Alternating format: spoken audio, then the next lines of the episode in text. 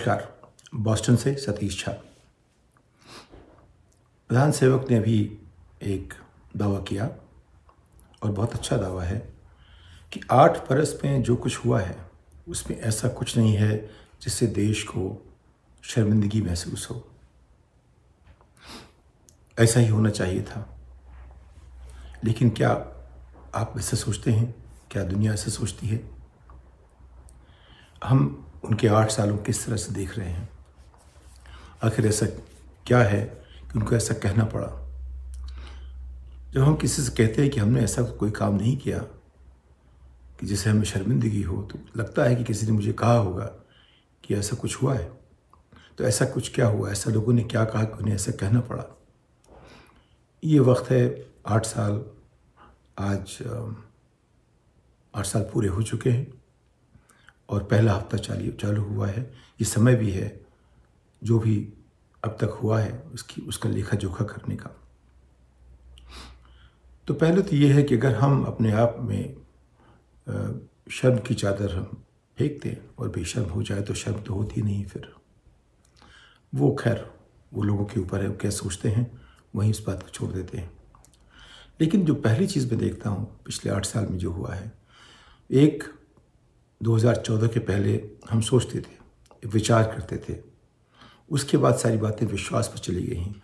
तो विचार से विश्वास का जो रास्ता है, वो ये पिछले आठ साल का रास्ता है। यहाँ विचार की ज़रूरत कम है, विश्वास कीजिए। मानिए कि जो हम कर रहे हैं सब ठीक है। अगर हमारे प्रधान सेवक ने क्या, कहा है, किया है तो ज़रूर ठीक होगा। ये मान लिया गया है। वो चाहे ताली थारी हो, चाहे डीमोनेटाइजेशन हो चाहे वो जो भी हो, जो किसी भी गड़बड़ी में, चाहे कोविड की बात रही हो या अर्थव्यवस्था के प्रबंधन की बात हो, अगर उन्होंने कहा है तो ज़रूर कुछ सोच के कहा हुआ तो यहाँ विश्वास की बात है, यहाँ विचार की बात नहीं रह गई। जो एक दरार पड़ी है वह सर्वधर्म संभाव की जो हमारी महत्ता, महती भावना थी, वहाँ से हम चले गए। एक धर्म साम्राज्य की बात हो रही है। एक जो सेकुलर राष्ट्र कहते थे इसको हम, उसको उनने एक बुरा शब्द बना दिया है। जो लिबरलिज्म की बात करते थे, उसका नाम ख़राब कर दिया गया है। जो लोग लिबरल हैं, उनको लिबरांडो कहा गया।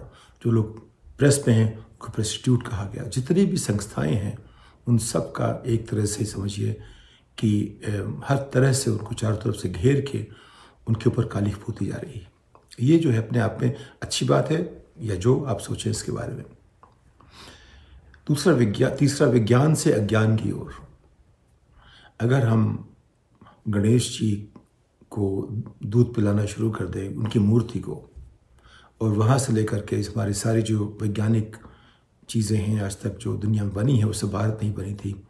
भारत ने शून्य विश्व को दिया, वहाँ से लेकर के मेरा मानना था कि शायद हमारा सैंतालीस के बाद जो हमारा कंट्रीब्यूशन साइंस को है, वो भी शून्य ही रहा है। वैश्विक स्तर पर। लेकिन उसको हमने बना, बड़ा बना के दिखाया कि हमने दुनिया को शून्य दिया, उसका डंका दुनिया पर पीटा। इन सबसे जो भारत की छवि थोड़ी सी मलिन हुई है, उसको, उसका ध्यान किसी ने दिया नहीं, क्योंकि उनका विश्वास है कि जो वो कह रहे हैं वो सही है। बाज़ार से सरकारीकरण सा हो गया। पहले बाज़ार में लोग व्यापार करते थे, नई चीज़ें लगाते थे, उससे तरक्की होती थी। हम जान सकते थे क्या हो रहा है। और अब बाज़ार में जो भी हो, देश की हालत जो भी हो, अर्थव्यवस्था जहाँ भी जाए तरक्की कैसी भी हो, सिर्फ़ एक घराने का उसकी तरक्की होगी, उसका नाम आप जानते हैं। दो घराने मान लीजिए, एक या दो घराने। उनकी तरक्की होनी है, बाकी की कोई चर्चा नहीं करता। उनमें कितना उनका विश्वास बढ़ा, कितना उत्पादन किया कितनी उनकी आमदनी बढ़ी, कितना एम्प्लॉयमेंट बढ़ा, इसका कोई भी कोई ज़िक्र नहीं होता, सिर्फ़ दो घरानों का होता है। वो क्यों? क्योंकि सरकार की उन पर कृपा है। रेगुलेशन को लेकर के और सरकार तंत्र को लेकर के इतना पहले कभी नहीं हुआ था। क्रोनी कैपिटलिज्म की अगर पराकाष्ठा आपको देखनी हो तो पिछले आठ साल में दिखेगी। ये पहले हुआ था, हमेशा होता रहा है। जो लोग सत्ता करीब हैं, उनको कुछ फ़ायदा होगा। जिनके दोस्त ज़्यादा अच्छे हैं ताकतवर हैं, उनको कुछ फ़ायदा मिलता है। ये सब होता रहता है। लेकिन एक सीमा के अंदर हम उसमें बहस कर सकते हैं, बात कर सकते हैं। और अब सारी सीमाएँ लांग ली गई हैं। उसे आप अच्छा कहेंगे, बुरा कहेंगे आपके ऊपर है। एक आप सोचे विकेंद्रीकरण से केंद्रीकरण का जो रास्ता निकला है। एक समय में जब बात हुई थी, फेडरलिज्म की बात हुई थी उस फेडरलिज्म में सारी चीज़ें, हर राज्य को अधिकार था कि वो अपने अपने काम देखे, अपनी तरह से काम करे। केंद्र का काम जो था, वो उन चीज़ों पर था जहाँ राज्य सक्षम नहीं थे। और अब क्या हुआ है? सारे फैसले, सारी सत्ता, सारे पैसे केंद्र के पास। जीएसटी का जो एक बहुत महत्वपूर्ण योगदान हमारी अर्थव्यवस्था में है, वो केंद्रीकरण का है। क्योंकि सारे पैसे पहले आते हैं सरकार के पास, वहाँ से जाते हैं राज्य के पास। जब भी मैंने अमेरिका में इस तरह की बात करने की सोची, उन्होंने कहा कि हमारे यहाँ ये बात किसी भी तरह संभव नहीं होगी, कोई मानेगा ही नहीं इस बात को। राज्य अपना अधिकार नहीं छोड़ेंगे, क्योंकि उन, किसी को उतना विश्वास नहीं है। हर चीज़ तभी ठीक रहती है जब किसी बात को लेकर के कई लोग सामने आए, साथ में आए, बातचीत करें, बहस करें, समझाएँ। अगर सिर्फ़ एक को ही तय करने का अधिकार दिया जाएगा तो हमें उस पर भरोसा नहीं रहता। तो अमेरिका में ऐसा कभी नहीं होगा। उसी तरह देश में भी ऐसा नहीं होना चाहिए था, लेकिन हुआ है। हुआ ये है कि हमने कई मुख्यमंत्रियों से बात की, सब यही कहते हैं जीएसटी के पैसे नहीं आए हैं कई महीनों से नहीं आए हैं, हमारे पास पैसे नहीं हैं, हम करें तो क्या करें?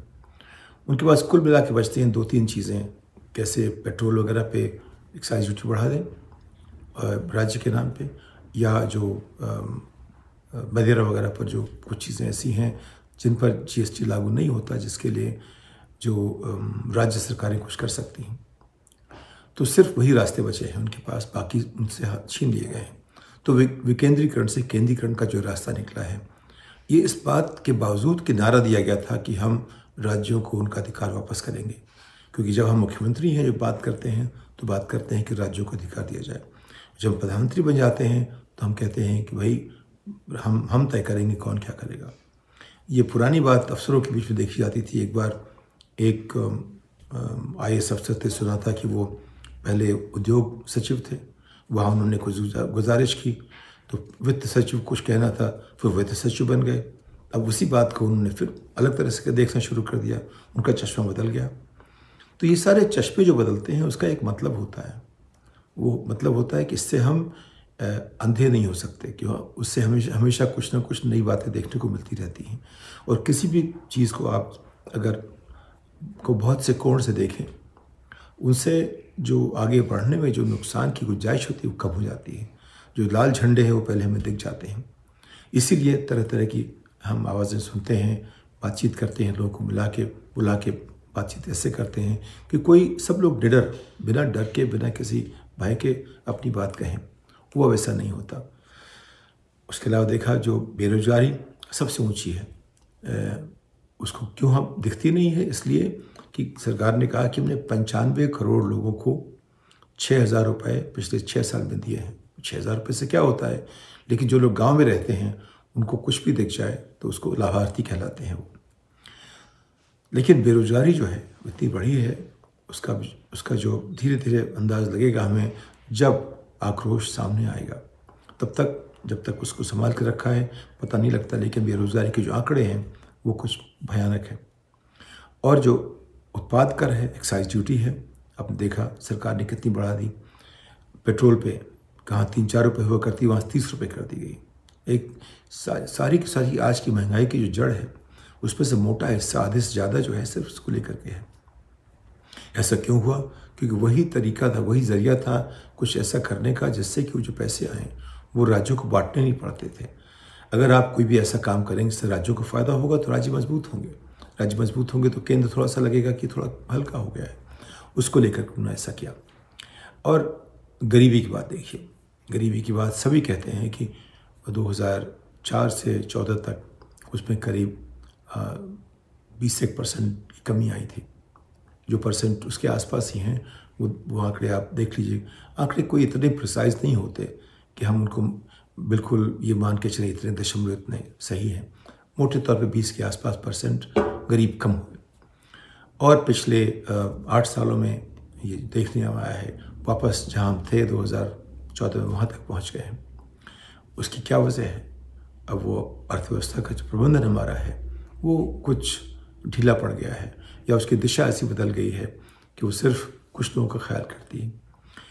कई सुधार हुए हैं, जैसे कि हमने देखा कि बैंक कोड बना। इस तरह की तीन चार चीज़ें हुई। लोग कहते हैं कि जो किसानों के जो फार्म लॉज जो आए थे, वो सुधार करते। वो सुधार सुधार मतलब वो बदलाव लाते। हर बदलाव सुधार नहीं होता। और उसमें जो बाजारीकरण की बात थी, उसके पीछे भी एक ये एक मंशा थी कि कुछ खास जो उनके चहेते एक तो पूंजीपति हैं, उनका भला हो। सारी बात उस पर आके टकेगा उनको अगर आप दे देंगे तो देश जो है सिर्फ़ दो तो पूंजीपतियों के शिकंजे में पड़ जाता। ये जो है बात सरकार किसी वजह से समझना नहीं चाहती थी या समझ नहीं पा रही थी या उसकी आँखें वहाँ पे थी जहाँ ये चीज़ें रास्ते में दिखती नहीं। खैर, आपने देखा आंदोलन हुआ, फॉर्मूलाज वापस दिए गए। इसके अलावा जो तमाम चीज़ें पहले हुई हम किसी चर्चा नहीं कर रहे हैं सीए वगैरह। सबसे बड़ी बात तो ये थी जब डिमोनेटाइजेशन हुआ, उसका क्या फ़ायदा हुआ? जो था वो एक जुमलेबाजी से बड़ा क्या था?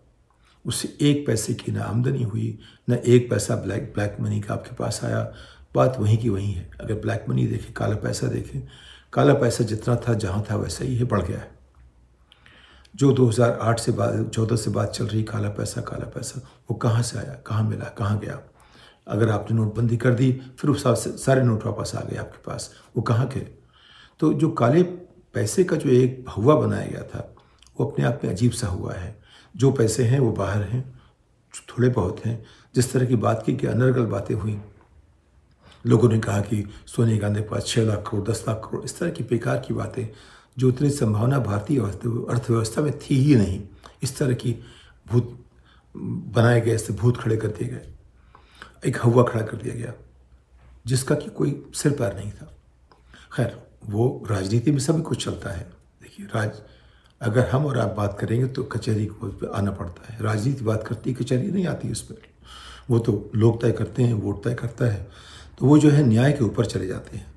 तो गरीबी बढ़ी और अगर आप मानिए, कब आपको याद आता है सत्तालीस के बाद कि सरकारी प्रबंधन के नाम पर पचास लाख लोग किसी भी विपदा का शिकार हुए सुनते थे दो हज़ार, चार हज़ार कुछ कहीं भूखमरी हुई, कालाहांडी के बाद, भूखमरी की बात सुनी नहीं हमने। कभी कभार तूफ़ान आ गए, दो हज़ार पाँच हज़ार की मौत हो गई। समझ है? पचास लाख और दवा सरकार करती थी चार पाँच लाख का। तो वो जो एक दस गुने का जो फ़र्क है जहाँ बुरी चीज़ें हैं जो आपको सुनाई पड़ती हैं, वो दस परसेंट सुनाई पड़ती हैं। जहाँ अच्छी चीज़ें हैं, जहाँ एक परसेंट होता है सौ परसेंट सुनाई पड़ती हैं। तो ये जो बातचीत हुई है, इसको हम कैसे देखें? अच्छी तरह देखें, बुरी तरह देखें? तो अगर आप देखना चाहें तो बहुत सारी बातें ऐसी हैं, जो करीब, मान लीजिए हम, एक फहरिस्त हमारी सौ चीज़ों की है, जहाँ सरकार से सवाल किया जा सकते हैं। जनता के नाम पे, आम आदमी के नाम पे। हमारे सवाल इसलिए नहीं है कि हमारा रंग भगवा है या सफ़ेद है कि लाल है कि पीला है कि हरा है। इसलिए कि अगर हम आम आदमी हैं तो वो दुनिया में कैसे दिखती है?